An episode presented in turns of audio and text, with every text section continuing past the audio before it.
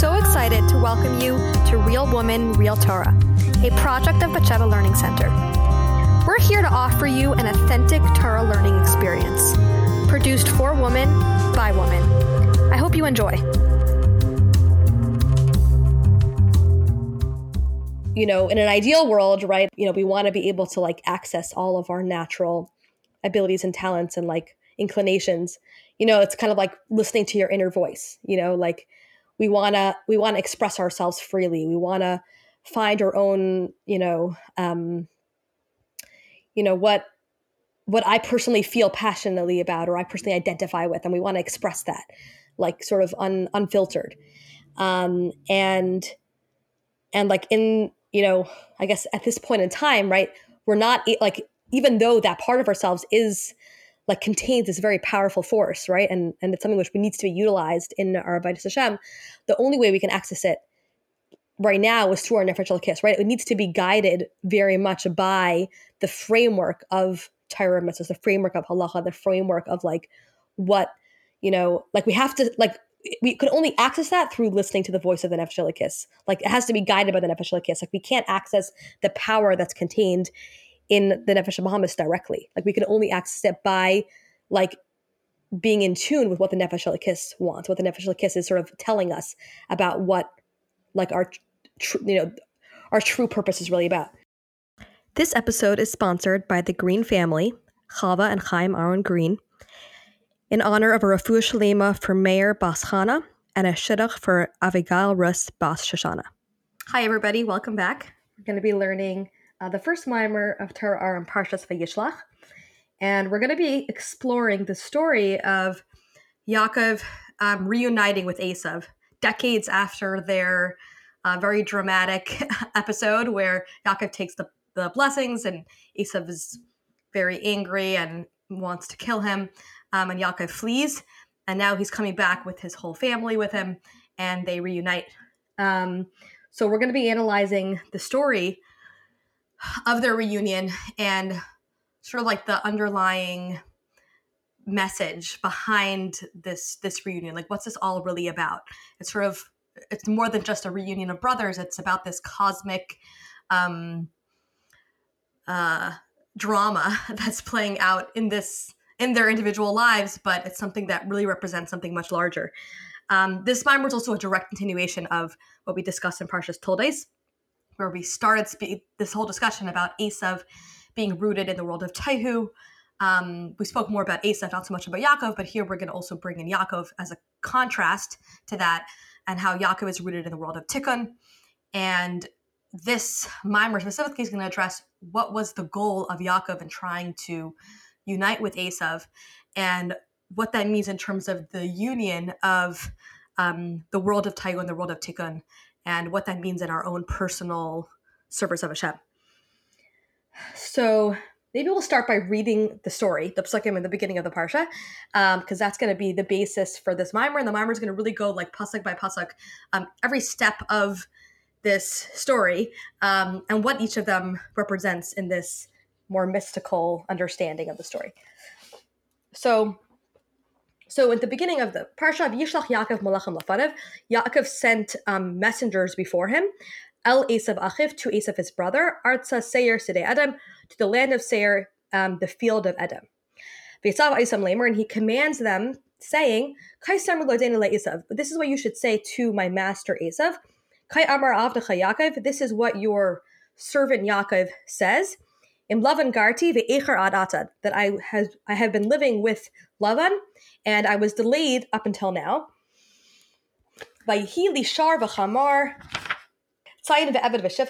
And I have with me um, oxen, donkeys, sheep, um, servants, and maidservants. And I am sending you these messengers um, to tell my master um, uh, and, and try to find favor in your eyes. Okay, so this is sort of Yaakov's initial gesture to Esav, trying to you know make peace with him. So the messengers go ahead, and then they they come back. The Yeshupa Malachim al Yaakov Lamer, and then the, the messengers come back to Yaakov and they say, "Banu alachicha al Esav, we came to your brother Esav, and he indeed is also coming to meet you." Va'arab me'es ishimai, and there are 400 men with him. Okay, um, so it's the implication is that Esav is not coming with the same, you know, positive feelings. He's coming because you know he's coming with this, you know, to wage war against you. So the V'yira Yaakov ma'id v'yitzar lay, and Yaakov becomes very afraid. He's very distressed. Um, and he divides all the all of his family and all of his animals into two camps. And he says, and he says, so he sort of reasons that if Esav will come and attack one uh, camp, then there will be another camp remaining um, that will survive. And then he sort of says like a, a prayer to Hashem. Yemer Yaakov and Hashem and Yaakov says, Elokei Avi Avram, the God of my father Avram, Elokei Avi Yitzchak, and the God of my father Yitzchak. Um, Hashem ha'emer elai shuv imach. The God who had said to me that I should return to my land and to my birthplace, and things will be good. Um, and then he goes on. He continues with this whole prayer. He you know says I am humbled by all the goodness that's that's happened to me. And then the next pasuk please save me from my brother Esav, etc. Um, okay, so that's that's sort of the, the main part of the story that we're going to be exploring. Um, so before we actually dive into the text of the maamar, um, I want to talk a little bit about this idea of tohu and tikkun a little bit more. So again, we like um, we introduced it in the maamar of, uh, of Parshas uh, Toldais. Um, but here we sort of are going to go into it into a much more depth. So I guess the key um, distinguishing is that Kabbalah describes the, the distinction between the world of Tohu and the world of Tikkun is that it says that in the world of Tohu there was a lot of light and very few kalim, very few vessels, a lot of or and very few kalim. While in the world of Tikkun, there's a lot of kalim, there's a lot of vessels, um, but very little light, a lot of very little or. So I think, you know, I've been translating literally kalim as vessels and or as light, but I think the tra- the literal translation isn't so useful in understanding what that really means. Like, what are we talking about when we talk about light and vessels? Um, so, just to give a few examples of, of what, what we're talking about here. So, um, like, what is what is light and what are vessels? So, for example, you know, when you're when you're speaking to somebody, right, you're trying to convey an idea. So there's wor- the words that you use, and there's the idea or the emotion or the you know whatever it is whatever whatever meaning you're trying to portray through those words. So there's right so there's your intention there's the idea there's the, the, the feeling the emotion and then there's the words that you choose to express it with. Um so the right so that that that concept that feeling right that's all the r and then the words themselves are the kalim are the the medium through which i convey that meaning. Um another example is like you know you might have somebody who has like a business idea right? Like i had this this concept right? This sort of this this um this creative idea right of what what kind of uh, you know a vision that i have for this business or this you know mission that i that i want to create. And then there's like the practical strategy that i'm going to use and like the steps that i'm and the and the procedure that i'm going to follow in order to actually actualize that vision right? So like the vision is this or this sort of like amorphous um you know, uh, it's almost has this infinity to it. It's formless. Um, it's not like tangible in any way. And then I, the kalim are sort of the means that I use to, like, actually uh, allow that that thing to to actualize itself. So, what does it mean to have to live in a world of Tohu? A world of Tohu is a place where there's a lot of or, but there's not a lot of kalim, right? So, there's like I have this, you know, have a very intense I'm, I'm going through a very intense emotion right now, right? I'm experiencing something very, very powerful, and it's it, it, the the emotion is too difficult. It's too powerful. It's too overwhelming for me to be able to convey it in words, right? Like it's not. I'm not able. So like I might say words, but there's very if there's words at all, there might be no words at all. But if there are words, there are very few words, and the words don't really fully contain. They're not able to fully contain that emotion, right? As opposed to the world of tikkun is where I'm able to actually process that emotion, I'm able to convey it, I'm able to to spell it out in a very like eloquent and clear and systematic way, right? You know, in a sense, it's almost like I think of it like the difference between like poetry and prose. You know, like poetry, there's more R and less kalim. as opposed to like prose where there's more kalim and less r. You know, where like it's almost more about there's we're kind of choosing fewer words to convey a more powerful or more profound idea. And in a way, when there's fewer kalim, it's often when we're we're trying to convey a more um, more transcendent idea. There's something that's more like the reason why it's difficult to put kalim to it, right? To put words to it is because it's it almost it sort of transcends that, as we're going to see in a minute with the world of Tohu, that it's the lights that are contained in Tohu are are makif, right? They're from a more transcendent place. Um, so so right, and in the world of Tikkun, right, that's where where there's more kalim. There's there's there's there's sort of the the ability to process that or and to convey it in a very concrete way. Okay, so let's go inside and talk about what does that mean, or how do we see this in the lives of Yaakov and Esav, and and what does that mean for us? So the opera begins, V'yishal Yaakov malachim lefanav el Esav.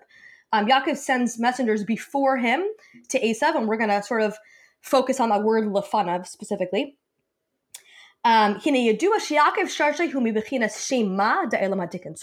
in general, Yaakov, his source is from the level, the name Ma, um, which is the world of Tikkun. Okay, but Sharshay Shal Esav, whom we bechinas Elam while the, the the root of the soul of Esav is from the world of Tohu. Now we're going to go on to describe a little more. What does that mean? Ha'iris Tehu Him Right, and the the light that exists in the world of Tohu is very great. It's very uh, you know, overwhelming. But like his slavish It gets so intense that it's not able to be contained within the kalim. Then it's kalim, so it sort of removes itself. It's it's it's it doesn't it doesn't stay contained in the kalim. Why? Because they are they are transcendent, right? They're makif. They're they're coming from this more supernal space that that's not able, right? It's not just that they're again, we don't mean like in a quantitative sense. We mean like qualitatively, they the light that exists there is not able to be contained within within kalim. But kalim nishbul and that's why the kalim broke. Right, this is this whole idea of shviras kalim, and they fell down here. Right, and I, I, think maybe a way we can understand this is going back to the example of like the words and the meaning that I convey through it. Right, with you know, if you if you if somebody is like going through a very intense experience or they have a very like you know abstract idea in their mind and they're and they don't have the words to convey it the listener who's hearing it very easily can misinterpret what the person says right? Like if they're not spelling out they don't have enough kalim to really explain what you know the idea or the emotion that's going on inside them then those whatever kalim they do have can very easily be be misinterpreted misrepresented um, can end up being warped right? Or similar going back to the idea of like you know the business strategy right? So like if if i have this very brilliant idea but i don't have the proper strategy to actually carry it out i end up with chaos. I end up with like you know the whole thing can fail and can just blow up and like not actually pan out the way i intended um, because there aren't kalim right? So the world of tohu when there's like so much r but there aren't kalim to contain that r then then there's sphere. There's there's and it ends up just breaking down. It doesn't it doesn't last. Um which is why Esav, in reality, the way he existed as a human being down here, he was a rasha, right? He was an evil person. But from the perspective of his original root source of his neshama in the makif of Tohu, there, um, you know, in his, his initial source, the light of Tohu transcends the light of Tikkun, right? Like we said, yes, down here it can be that that light can be represented or mis- misunderstood or, or, or warped or corrupted, but in its source, it's obviously coming from a much loftier, more transcendent place. Um, okay, so now we're going to get to okay. So this is just a little sort of a little description of what Yaakov and Esav, what their what their what their source is, and what they sort of what they what they personify um, in their lives. So now, what's what's sort of Yaakov's agenda when he's sending these messengers?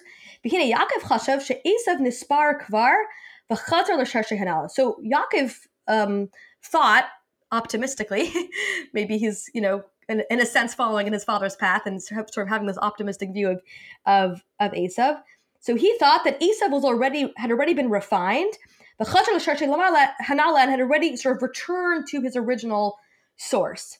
Bechinas de tohu shalifnei. He'd already reached that level of makif of tohu that precedes tikkun. That's why Yaakov sends these messengers lefanav before him, lefanav mamash, literally before him, meaning like to a place that's higher than him, right? He's almost trying to like reach out to a level that that transcends himself. Meaning he's trying to reach for a level that's higher than him. El Esav Achav Seira, which is Esav, his brother. Um, which which um, Seir in general um, is sort of representative of these um, primordial kings of Tohu, which I think we actually um, brought this up in the maamar from Toldes, right? Where the pasuk in the Torah that is sort of the um, the I guess allusion to the to the world of Tohu is it says um, where it says that there were all these kings who lived in the land of Edom before the Jewish kings lived there, and those kings it says after that they all each of those kings ruled and then died. So those kings that rule before the, the Jewish the, the Jewish kings rule, those represents the the the world of Tohu that eventually collapsed, right? Um, so here also, right, Esav is sort of a representation of that of that world. Bechinas makifim, which is a level of makif, like we just said. So what was Yaakov's agenda? He wanted to sort of draw down that level of makif of tohu to into himself um, uh, within his uh, world of tikkun. Shu bikina saar pneumi. What's the world of tikkun? It's all about this internalized light, right? The way that the R becomes internalized and processed and and um, able to be conveyed right through the kalim. Right? So his whole goal was what was to try to unite these two worlds, right? To bring that, like bring that transcendence of the world of Tohu, but make it internalized and processed and and um like um like concrete, like the way it is within the world of Tikkun. So he that was sort of his agenda with this, um, with reaching out to Esav. So to bring the broad lights or the, or the broad energy into broad vessels so that they can then be utilized right. as opposed to the big energy in the two small vessels because he has the big vessels but not but not the, the energy. massive energy. Exactly. Yeah. So he wants to channel Esav's energy through his own through his own almost you can say almost powers of communication. Yeah. Yeah. Yeah Okay, so now what we're going to do is we're going to go through each of the like the subsequent psukim and like show how this theme is sort of coming through in each of the um, first in Yaakov's me- initial message to Esav, um, and then we'll see later on in th- th- what he does when he's preparing for for the for war with Esav. So that's why he commands the messengers, right? That's why he says, you know, go tell my master Esav that I live with Laban and I have all these animals and, and maidservants with me. So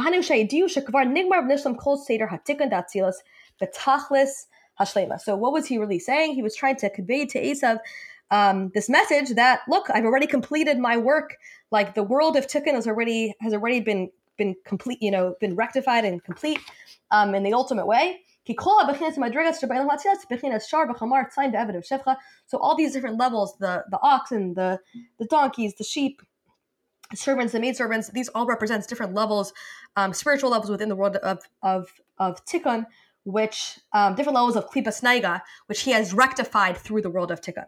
Okay, so he's kind of saying like I've done my part, but now, now I'm ready for you to to step in. Um, all of them have been, you know, refined and rectified through the Ne'ma, which again here is reference to the world of, of Tikkun. Right? And that's why he's saying they've they've they've come to me, they've become uh, I've taken ownership of them. What that conveys is this idea that I've I've elevated them to the level that I'm at in the world of Tikkun. So how does all like how was it able to do all this? Because im garti. So there's this idea in Kabbalah that lavan um, comes from the word like like lavan, like like the color white, and this the color white um, is sort of a reference to Arin Saif, Hashem's infinite light. Um, white whiteness is the absence of color, and which is sort of conveys this idea that Arin Saif is this is Hashem as he is transcendent above any form, any specific image or form or or characteristic, right? Like this to say the spirits um, of Atzilus are the way Hashem is conveyed in a specific form. You know, you could say metaphorically, like through a specific, like the way a light would c- come through a specific color, um, while whiteness is that Aryan Seif, which transcends any specific form. So he says, how, how was I able to accomplish this mission of refining all these levels of Klipas Nogah? Um, because I lived with Lavan, right? Pirish bechinas levin elya, meaning I access this level of the supernal whiteness. Shimisham ikar hashefa liyakev bal elamatis levar takanakol, right? That that that gave me the power and the ability to rectify everything within the world of Atzilus. The Kiva Jakain, and therefore, Shenigmar Vanishla Malachas Tikkun B'Shlema, since I've already completed the work of Tikkun in, in its entirety. Now, like I'm ready and I'm I'm I'm like I'm a, I'm a fitting place for you to um for the the level these transcendent lights of Tohu to to dwell and to come down. Um, because had Yaakov not already been in a complete, you know, whole and rectified place, um, he wouldn't be he wouldn't be like uh ready to access that level of makif. Why? Those are her rights. "The leis sharia ba'atar that um, blessings cannot rest in a place that's empty. Ella ba'atar shalom, it can only rest in a complete, in a full place." Uh, now that he's like completed his in a, in a, complete state of rectification, now he's like a, a fitting, like a complete space. Shirai Lias Hamshachas um Lias Behamshachas Hamakifim Al where he's fitting and he's he's sort of ready to be able to access that level of Makif. Um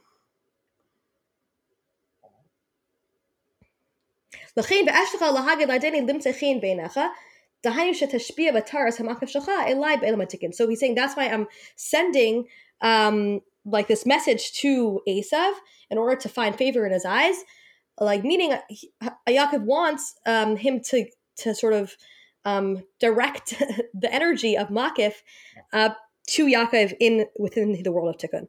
Bezehu mitzia sachin, and that's what it means. He's trying to find favor in his eyes, meaning he's trying to sort of um, request of him to, to sort of channel that energy towards him. Meaning, since I already have the, you know, I've already rectified all these different levels, this and I've already, you know, transformed darkness to light. I've done this process of birur within the world of tikkun. Now I'm like, a, I'm a complete, you know, vessel. I'm a complete, you know, um, space, um, you know, in which, you know, the makif can, can come um so therefore I'm, I'm fitting for to find favor in your eyes to that you should rest the these levels of makifim on me. Um okay so i guess maybe one idea here is that you know in general there's other places you know i know for for example in the Maimer Hicholtu and in Ranat um, it talks a lot about um, the worlds of Taiwan Tikkun in the context of, you know, Bittel and Yeshus, the concept of like humility versus arrogance, and, you know, specifically how Esav is the source of the Nefesh of Behamis, and the Nefesh Behamis in general come from the world of Tohu, while Yaakov is, is a, re- representation of the Nefesh Kiss, which is rooted in Tikkun. Sort of the the goal in our, of our lives is for us to merge you know, not, you know, we're, we're given a nefesh Behamis for a reason. We're given, you know, animalistic tendencies um, for a purpose. And really those tendencies, that that sort of selfish, self-centered inclination, in a sense, comes from a much more powerful source than the nefesh kiss. Right? The nefesh kiss is sort of very much directed towards, you know, wanting to do Torah mitzvahs, wanting to to to sort of be um uh, you know, follow the path of Hashem. But but in a sense the the that sort of more self-centered inclination that we have allows us to access something much more powerful much more intense much more transcendent than the nefesh like kiss can access on its own. So one of the things i was thinking about uh, in you know this idea of like Yaakov can only access the power of Esav if he first rectifies himself is like you know I think often we have like characteristics or talents or like whatever personality traits that are really valuable and powerful and like have so much potential And, you know, we don't want to just let go of those things, right? We want to access them. We want to harness them in the right direction. But sometimes if we haven't yet like really perfected the nefesh kiss part of our lives, right? We haven't yet like trained ourselves, like developed that discipline and that awareness and that sensitivity to like to Elokus, to godliness and to what's really what's what's true and what's right and what's valuable, then trying to access those like inherent, you know, natural um, qualities before we, we fully developed the the nefesh kiss out of us, like is going to backfire, right? It doesn't really work, right? The only way you can access the power of our natural, you know, animalistic selves is when we first like have fully developed the the you know just like training ourselves to access our nefesh kiss in the fullest way. And until we've done that, we aren't able to access Esav yet. And as we're going to see in this maamar, in fact, Esav wasn't ready, right? Like he wasn't in a place where he was able to, to be accessed, um, which is why it didn't, right? It didn't really pan out the way Yaakov initially intended, um, as we're gonna, as we're gonna see. Okay, so what happens? Um, so now Yeshiva Yaakov Lamer. So now the messengers come back to Yaakov and they say, Banu Esav, we came to your brother Esav, uh, and he's coming towards you with 400 men with him. So what's what are they trying to say, right? On this again, on this the level of the story that we're reading it, um, what's the meaning of that? Pure So the meaning of these messengers' response is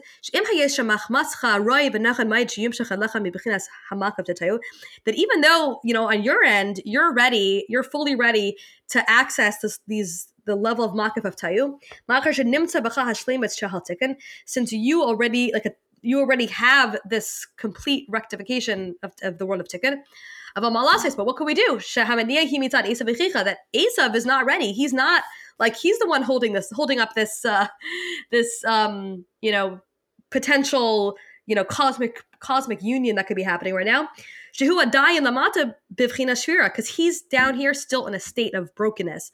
V'loin dying cloud. He's not rectified. He's not. He has not, you know, accessed his full potential yet. So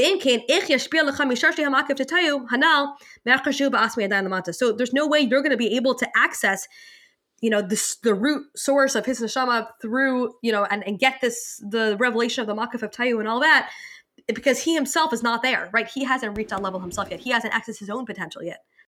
If Esav is all this like sort of raw potential but he doesn't have the kalim to refine it how is he supposed to be reaching his own potential? Like it almost sounds like it's impossible the only way they can do it is through is through Yaakov so is it that just that this was not the time for the ultimate coming together, but it began the process of, as far as I understand, that throughout Gullus we have been sort of refining Esav's energy. And then when Mashiach comes, it will be the ultimate. Like I think Yaakov, it almost seems like he was preparing for Mashiach. That this is like going to be the. He thought that this meetup was going to be the the ultimate reunion between them. But but he hasn't done any refining for Esav yet. Right. So, so right, it's a good question. I mean, what, what did Yaakov think? I guess maybe Yaakov's mistake was that he thought Esav was able to access that on his own.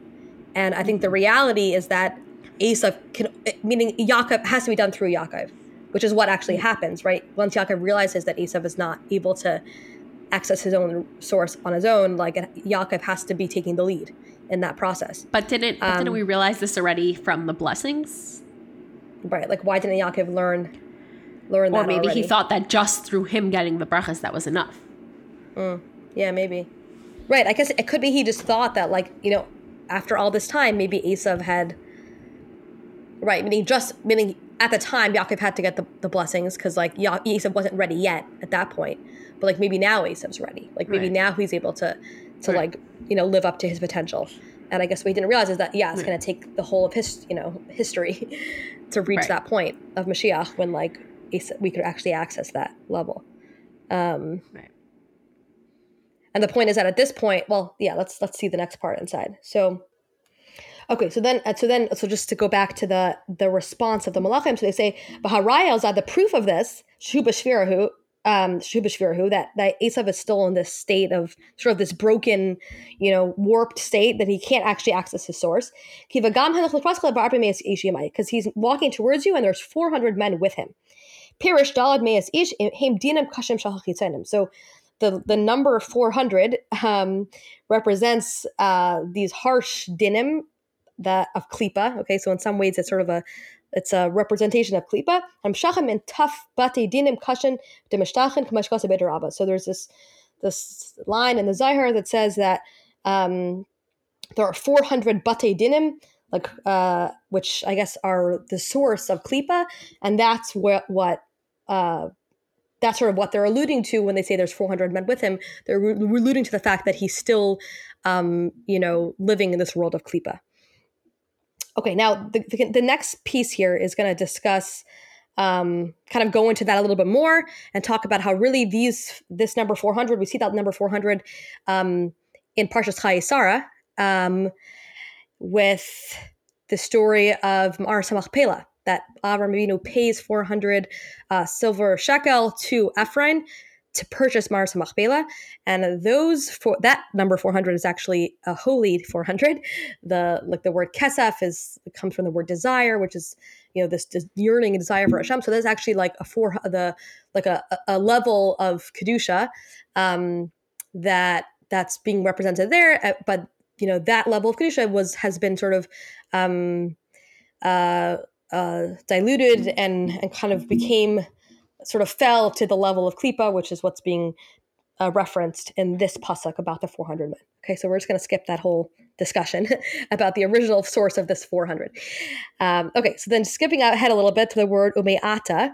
Okay, so me'ata. So now, okay, so after the malachim's response, me'ata yada Yaakov. So now Yaakov knows she after she Esav mishar Esav to tell you that it's impossible for Esav to to give him from his source within the makif what he's what he's requesting. Because he himself is still, you know, you know, down here in, in a much, you know, more lowly state. The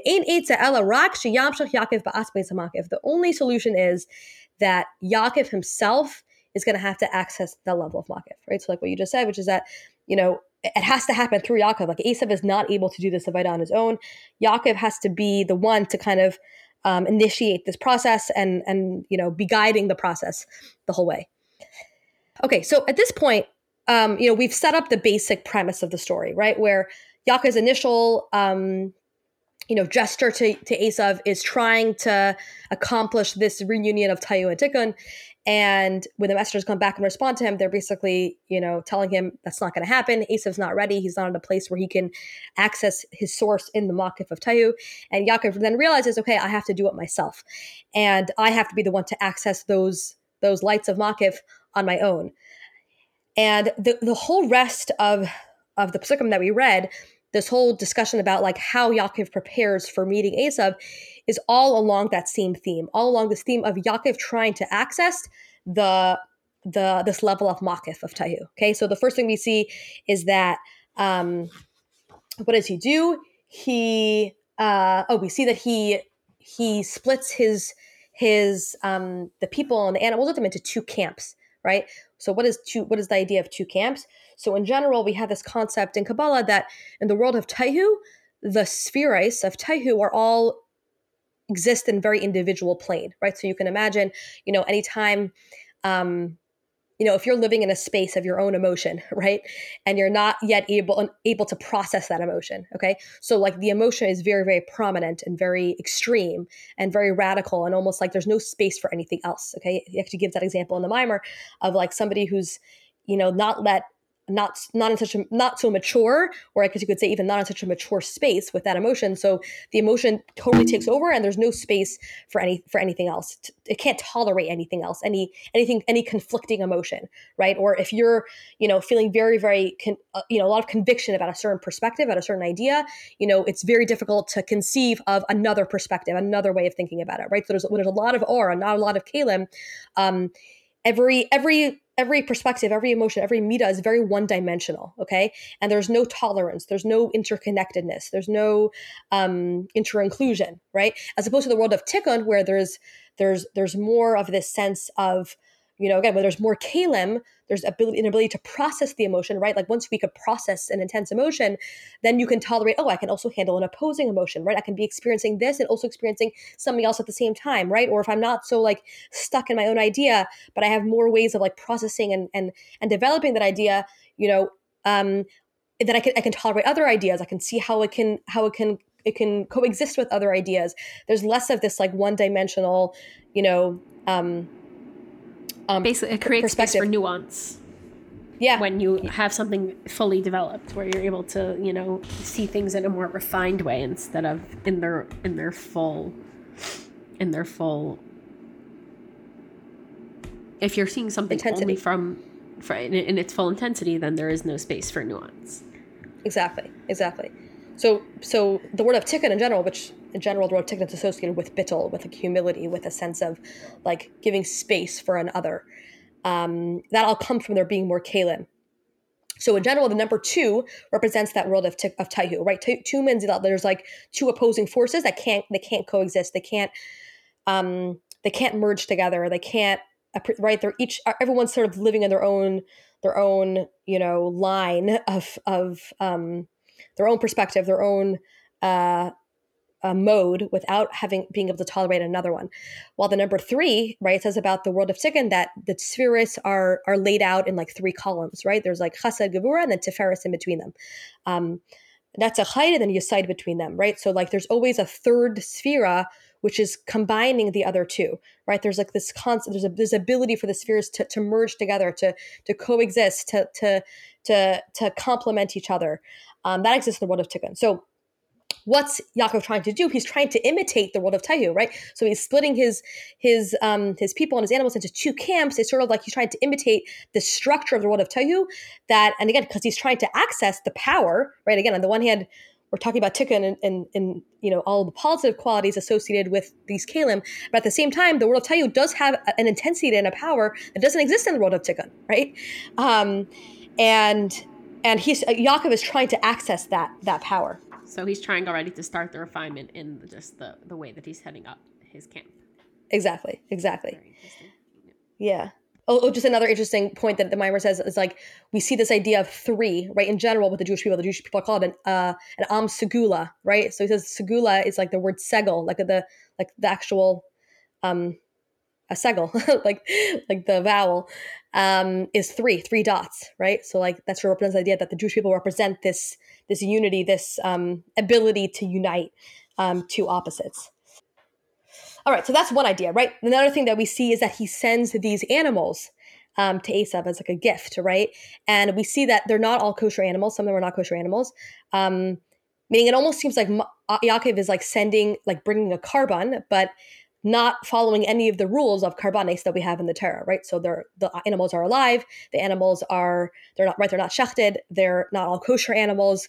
Um, they um yeah, so like you know they're not following any of like the the the restrictions that exist within Torah about karbanes, and the reason why is because again he's trying to access the level of makif, and all those restrictions that exist within halacha all come from the world of tikkun, right? Like the details of halacha is the the, the framework that we have for halacha is all uh, sourced in the world of tikkun. While from the level of makif, this transcendent space, which is beyond all those details, it doesn't matter, right? It's irrelevant if the animal is kosher or not kosher. It's irrelevant if you know it follows all these specific guidelines, right? Um, from that perspective, we, we can transcend all that all that that framework of tikkun in order to access the world of tohu. And the Maamar just pointed out at the end that, of course, Yaakov was able to do that, do it that way because he lived before the time of Matan right? After Matan happens, we can no longer try to access some transcendent level, you know, by by just you know um, avoiding the restrict the the guidelines of halacha, right? The only way we can access it is through the guidelines of halacha once Torah is actually given, um, which is what changed by Matan is that now there's like sort of this permanence, this like um, you know, it takes on a new reality. Those the halachas of the Torah. Okay.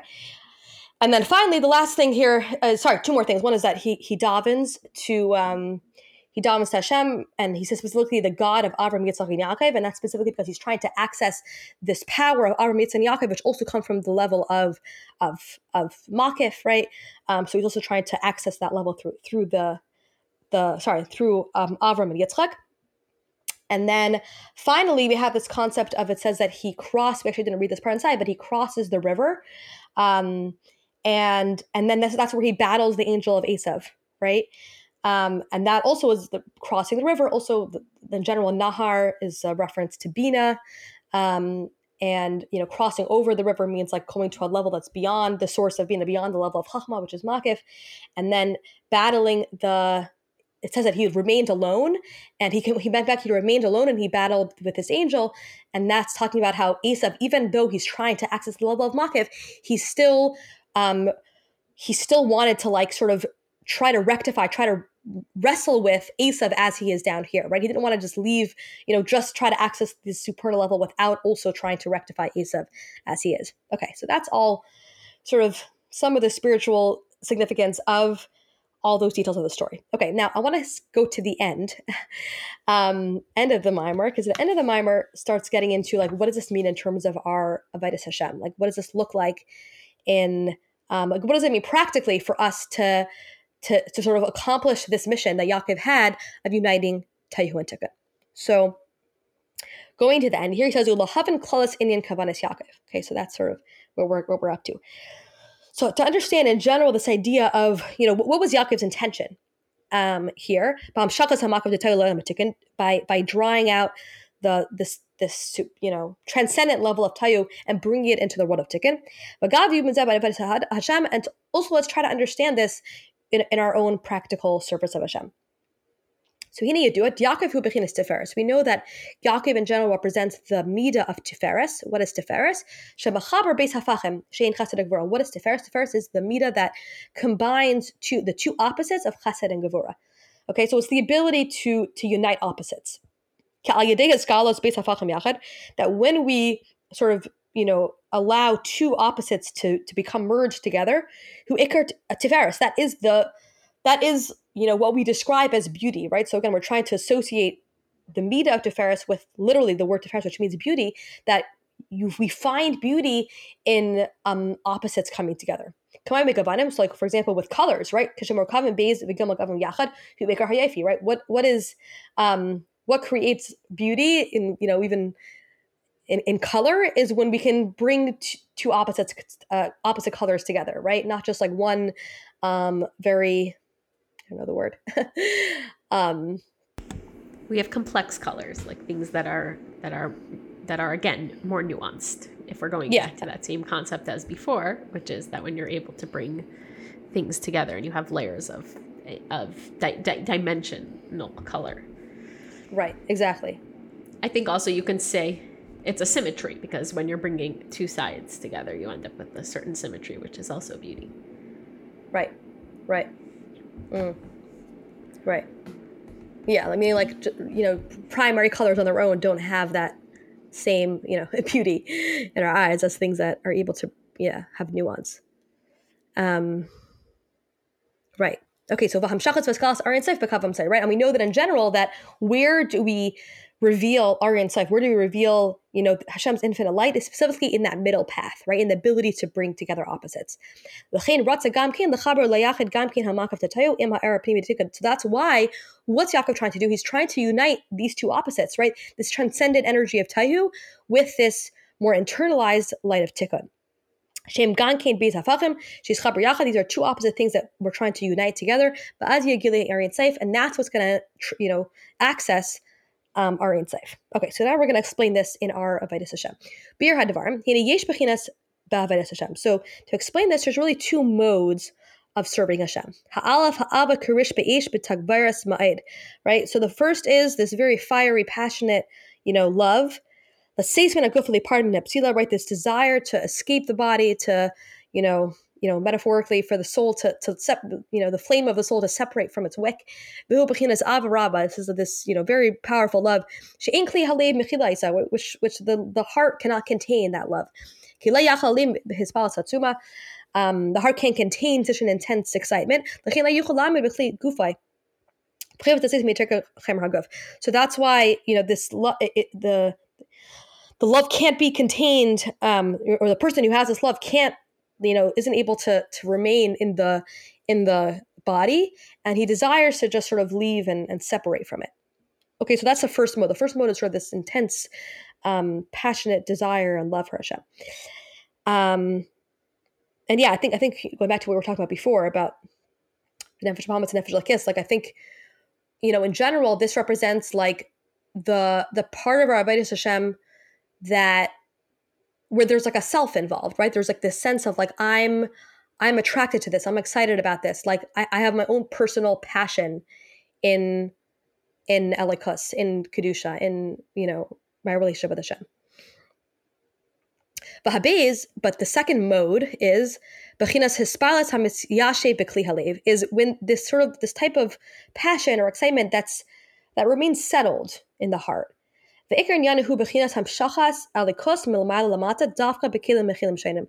And it's its main, I guess, like what's it all about? It's about bringing elokus down here, like into in, into like a practical framework, right? Matara mitzvahs, right? It's all about like how do I actually like bring Hashem into the world through Torah mitzvahs. This is the whole like you know dance of ratzay and right? So on the one hand, this like personal desire, like my personal passion, my personal, you know, um, excitement or or drive um, towards in my relationship with Hashem versus like this sense of mission, the sense of purpose of like, you know, what what am I? How am I actually like, you know, giving a tangible expression to that um, to that relationship. So the world of Tayu in general is is this realm of ratzai, which is why the lights, you know, like they, they, they, depart from the vessels, right? They're not able to be contained in the vessels there. Right? The same way this, you know, this love, this passion, this drive that the person has motivates them to want to separate from their body. Right? But tikkun is this um, this level of shuv, as Torah mitzvahs, which is this this sort of investment in, in practical practical framework of Torah mitzvahs. Right, this is coming coming with this this this understanding of you know where Hashem you know wants us to live. Right, Hashem puts us in this body because he wants us to fulfill a, pur- a purpose here. to be inside the body. To draw our insight into you know these practical vehicles of expression, which Just, are the mitzvahs. Um, this, I think part of this also is it's like you could say the Ratzoi is working on just like a pure energy level where it's about like excite it's about excitement that's spiritual and then the shuv is like accepting the whole it's getting your whole self involved not just not just on a soul level not just on an energy level but the body's there too and that's why it's shuv it's returning which means that it's the place where we're normally at. It's our home base where we like hang out all the time, which is in our bodies in the world, versus the ratzoi, which is the sort of es- escaping into the excitement, into the idealism, which is necessary to propel us forward in our mission and to keep us almost motivated when we return back home into our bodies to keep on doing the work because as you said al karachach you know we're, we're not necessarily interested in in doing it all the time right. And sometimes it goes against our will. So there's a lot of excitement in mm. in like leaving and in having spiritual experiences and a lot less excitement in coming down back down to earth. But we need the motivation from leaving to then come down and do what we're actually supposed to do. Yeah.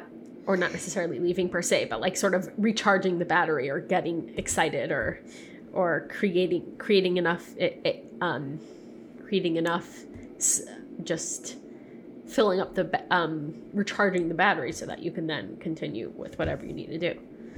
Right. Yeah and i think like um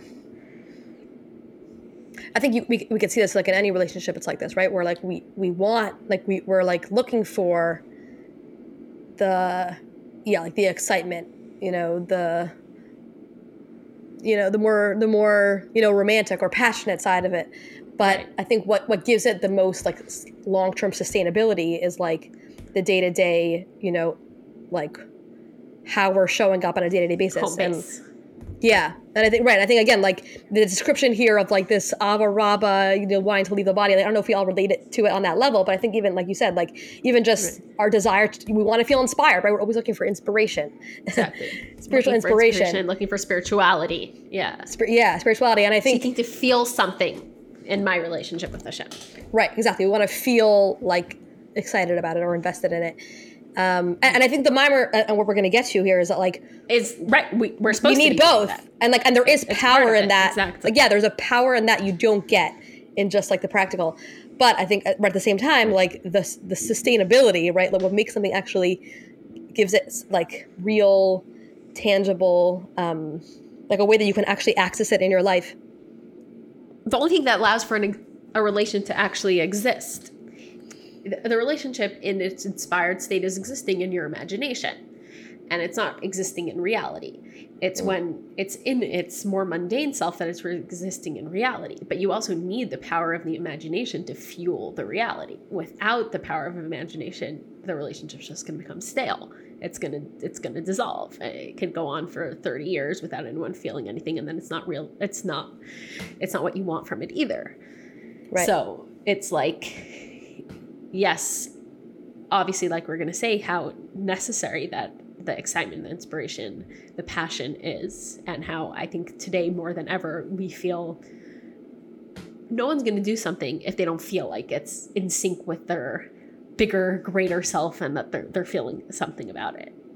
It's very difficult to find someone who's going to commit purely on like a Kabbalah soul level.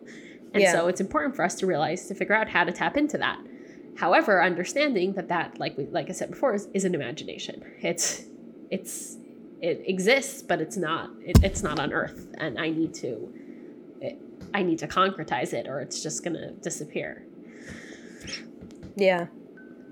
Yeah, like yeah, I think that's what you said before about it. it the shuv inc- incorporates like our full selves, like the part of ourselves that's not right. Even the part of ourselves that's not necessarily um, there in those like moments of inspiration like we're we're we're, we're like bringing the relationship to that place too you know um right and sometimes we don't want to trust that hashem wants that part of us either right we right. think that hashem wants just the inspired self but the truth is that hashem wants the the shuv self even right. more than the than the ratzai self.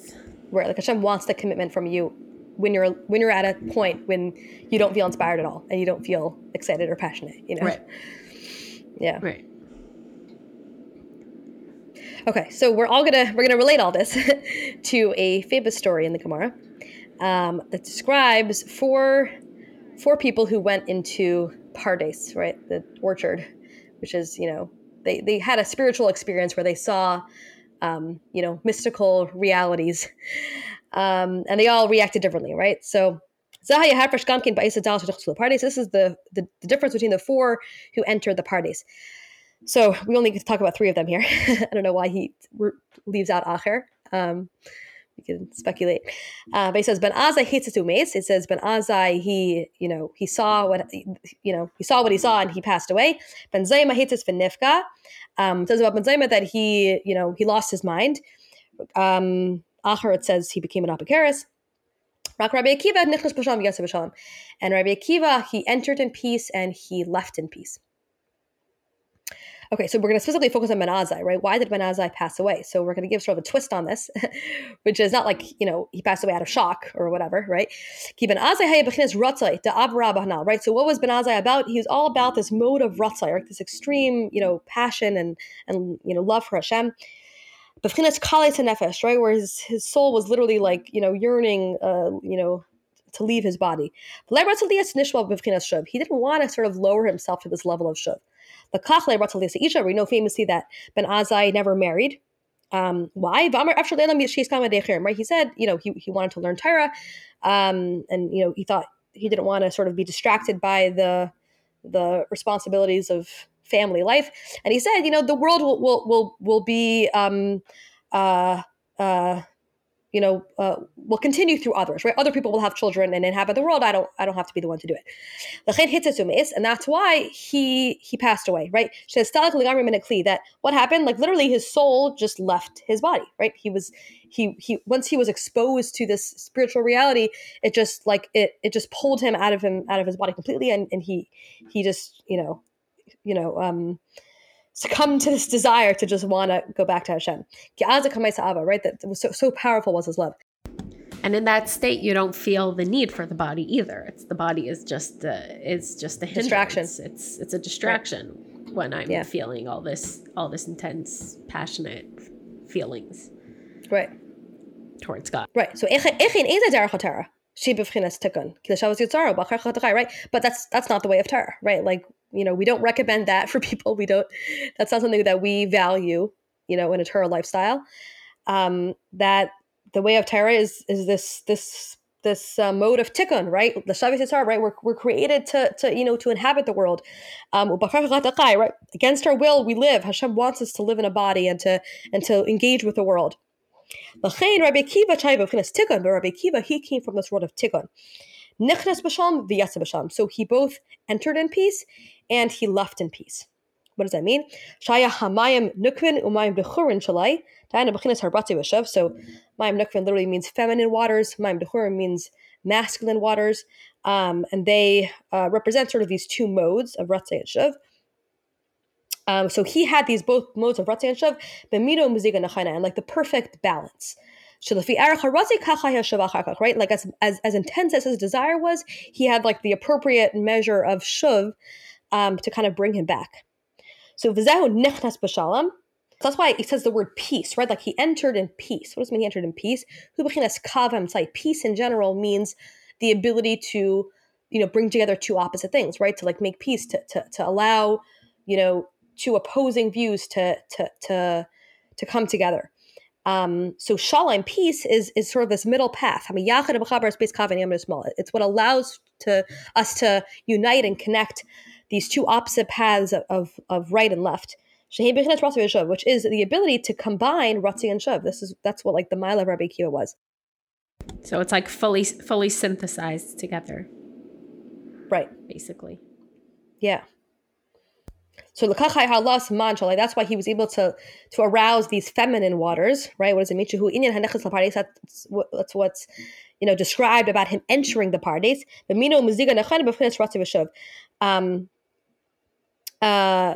So he was able to have the, the balance of Ratzi and Shuv, So he was able to enter with peace, meaning go in with this, the feminine waters, which is this this this this um this mode of ratzai. But he also left in peace, meaning he also, when he left, he was able to also access that those masculine waters, which is this mode of shuv. Okay, so that's all describing Rabbi Akiva. Mashenkin Rabbi Azai, but Ben Azai did not have that ability. Shishar Shehaya bebechinas tohu. Shampu bechinas shnei kavin. Right, but he you know, his root, he, he was rooted in the world of Tohu, which is, you know, these, Tohu was characterized by these, you know, having two opposing paths, right? Where there's, you know, there's no, um, there's no nuance, there's no ability for different views to, to, to, to come together and to complement each other, right? Uh, like we said before about, you know, Yaakov splitting into two camps. So he wasn't able to like, to, to, to like accommodate to, to incorporate within himself both modes of Ratzah and Shav at the same time. So as soon as he was exposed to this revelation, he just, you know, the Ratzah overpowered him and, and he passed away. His Skabar to Ratzah, right? The Ratzah was just became became too powerful. Okay, so now we're going to say this all, you know, what, what, we now understand about Rabbi Akiva gives us insight into why Rabbi Akiva was the one who was the source for all of Tar Peh, right? That's why Rabbi Akiva he's like the you know we could attribute all Tar Pet to one single source, which is Rabbi Akiva, right? Because we know famously it says in the Gemara, Stam Mishnah Rabbi Meir that you know anytime there's a Mishnah that's written without a name, we attribute it to Rabbi Meir. Stam um, Sifra Rabbi Yehuda. Anytime there's a Sifra that doesn't have a name, we attribute it to Rabbi Yehuda, and it goes on to list a few more names. The Hulu Alibada Rabbi Akiva, but all of these people are all students of Rabbi Akiva. So everything that they're saying, all of these Mishnah, meaning any written text Torah that we have, right, in the original Tannaitic sources, are all coming from students of Rabbi Akiva. So all, everything that they're saying is attributed originally to Rabbi Akiva. Because what is Torah all about? Torah is all about this idea of tikkun. It's all about uniting Ratzeh and Shuv. Um, like there's a pasuk that says right, describing the Torah. It uses both the term yamin, which is the right side, which represents chesed, Eish is fire, which is gavura. So we see that in one pasuk we describe Torah as both chesed and gavura. It's like the union of, of two opposites. So that's why Torah is revealed to Rabbi Akiva because he had that ability to contain to contain opposites. Okay. So that was a little digression about Rabbi Akiva based on that story. Now we're going to go back to our initial discussion about Yaakov, right? What was Yaakov's whole agenda here? And, um, you know, what does that mean in terms of combining Ratzeh and Shuv? The Ata Yuvan Inyan Kavanas Yaakov. So now we can understand what was Yaakov's whole intention?